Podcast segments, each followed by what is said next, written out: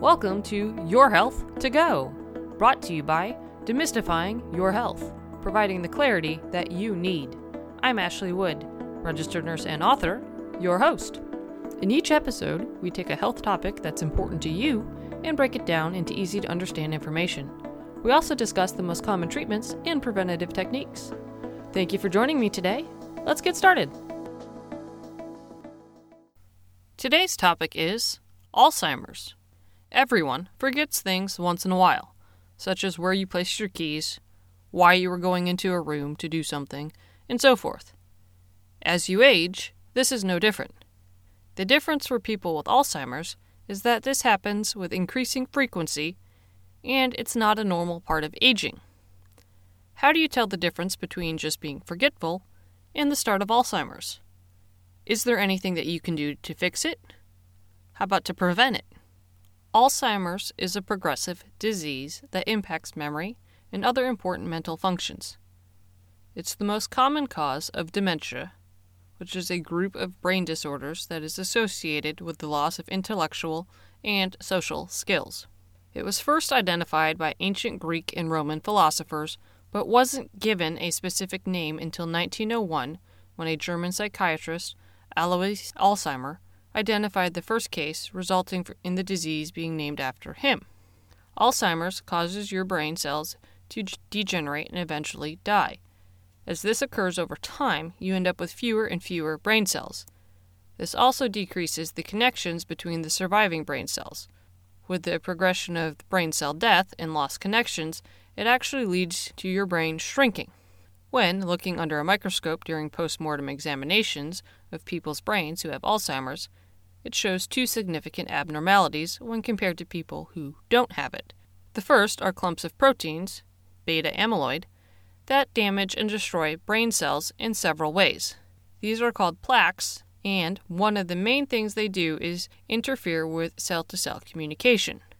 The actual cause of brain cell death isn't known yet, but the collection of these plaques on the outside of the cells is the main suspect. The other abnormality is the presence of tangles. In order for the brain to function normally, it depends on internal support in a transport system that carries nutrients and other materials throughout long extensions. This is carried out by a protein called tau. In brains of people with Alzheimer's, the threads of tau are found twisted in abnormal tangles inside the brain cells. This inhibits the transport system, which is thought to contribute to the destruction of brain cells. The symptoms of Alzheimer's start off subtly, with increased forgetfulness and mild confusion. As it progresses, it takes away your ability to remember things at an increasing rate. Typically, recent events go first, but eventually, the person forgets important people in their lives and the ability of how to care for themselves. Often, they undergo dramatic personality changes as well. The rate at which the symptoms progress varies from person to person and sometimes the person isn't aware of the changes, but family and friends notice them. These changes can start out with the person forgetting that they asked or stated something, so they keep repeating it. The person may routinely misplace things in illogical locations or get lost in familiar places. As the disease advances, they get to the point where they don't remember entire conversations and appointments or events that they attend and they can forget the names of family members and everyday objects. The ability to reason, process higher level of thinking, such as finances, or make decisions becomes impossible for them. Personality changes can include withdrawing from others, mood swings, irritability, aggressiveness, wandering, and delusions. It's important to note that essential skills that are learned early in life are not usually lost until the late stages of the disease. Some of these skills can include reading, hobbies or crafts that the person enjoys, dancing or singing, and the ability to tell stories or reminisce about the past. It can be helpful to encourage the person to participate in these events as it can allow them to have an increased quality of life by being successful at doing something, as the ability to do other things declines. While there is a substantial amount of research being done to find a cure for Alzheimer's, there isn't one yet. There are two main types of medications that have been found to slow the rate at which the symptoms advance cholinesterase inhibitors, help to increase cell to cell communication by replacing a neurotransmitter, acetylcholine, that is missing from the brain of a person with Alzheimer's. Some examples are Aricept, Razadyne, or Exelon. The second medication is Namenda, and it works in a different area of the brain cell communication network for those with moderate to severe Alzheimer's. While these medications can help delay the symptoms from getting more severe, they cannot prevent it. The best thing to do for treatment is to create a safe and supportive environment.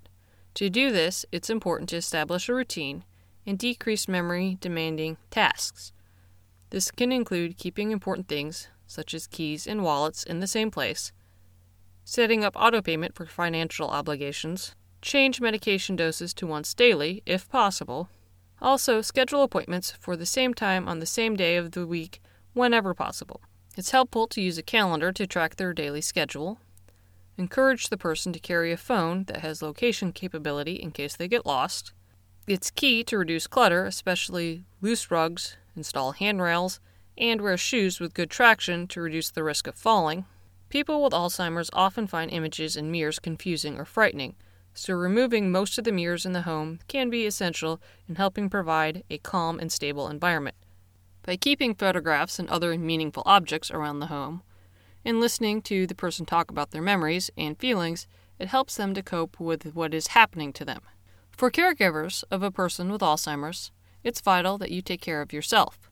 You need to take a break daily to spend some time with friends take care of your own health, go to a support group, or just have alone time.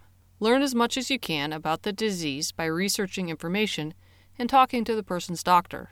Ask for help from others when you need it, and if it's available, make the use of adult daycare centers. There currently is no way to prevent getting Alzheimer's. There seems to be a correlation between genetics, lifestyle, and environmental factors that contribute to the likelihood of developing it. There is new research that seems to suggest that there is a strong correlation between the risk of heart disease and the risk for Alzheimer's. Therefore, if you decrease your chances of getting heart disease, you're thought to decrease the probability of getting Alzheimer's too. This means not smoking, decreasing your exposure to secondhand smoke, and managing your weight, blood pressure, cholesterol levels, and diabetes type 2 if you have any problems with these. It's essential to get plenty of exercise and have a diet that includes fruits and vegetables. It has been found that people who are engaged in activities that are mentally and socially stimulating throughout their lives are less likely to have Alzheimer's as they age. So if there's an activity that you've always wanted to try, go do it.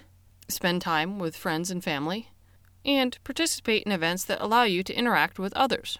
Alzheimer's is upsetting for the person experiencing it and for their loved ones. It's difficult to lose your independence and ability to remember things. Also, it's challenging to watch a loved one slowly lose the ability to be on their own and remember who you are. It's important to remember that your loved one isn't acting this way on purpose, and getting angry with them won't help the situation. By being supportive and calm, you can make the transition easier for them. If you have any questions or concerns, please speak with your doctor. If you would like further information, please visit the Alzheimer Association's page. Thank you for spending some time with me today. If you found the material to be valuable and helpful, please tell your friends about us. We're on social media, so like and follow us there to stay up to date on our latest information. You can also sign up for our weekly newsletter on our website. Stay healthy, and please join us next time on Your Health to Go. Now, time for the legal statement. Please keep in mind that the content we provide is not intended to be a substitute for professional medical advice, diagnosis, or treatment.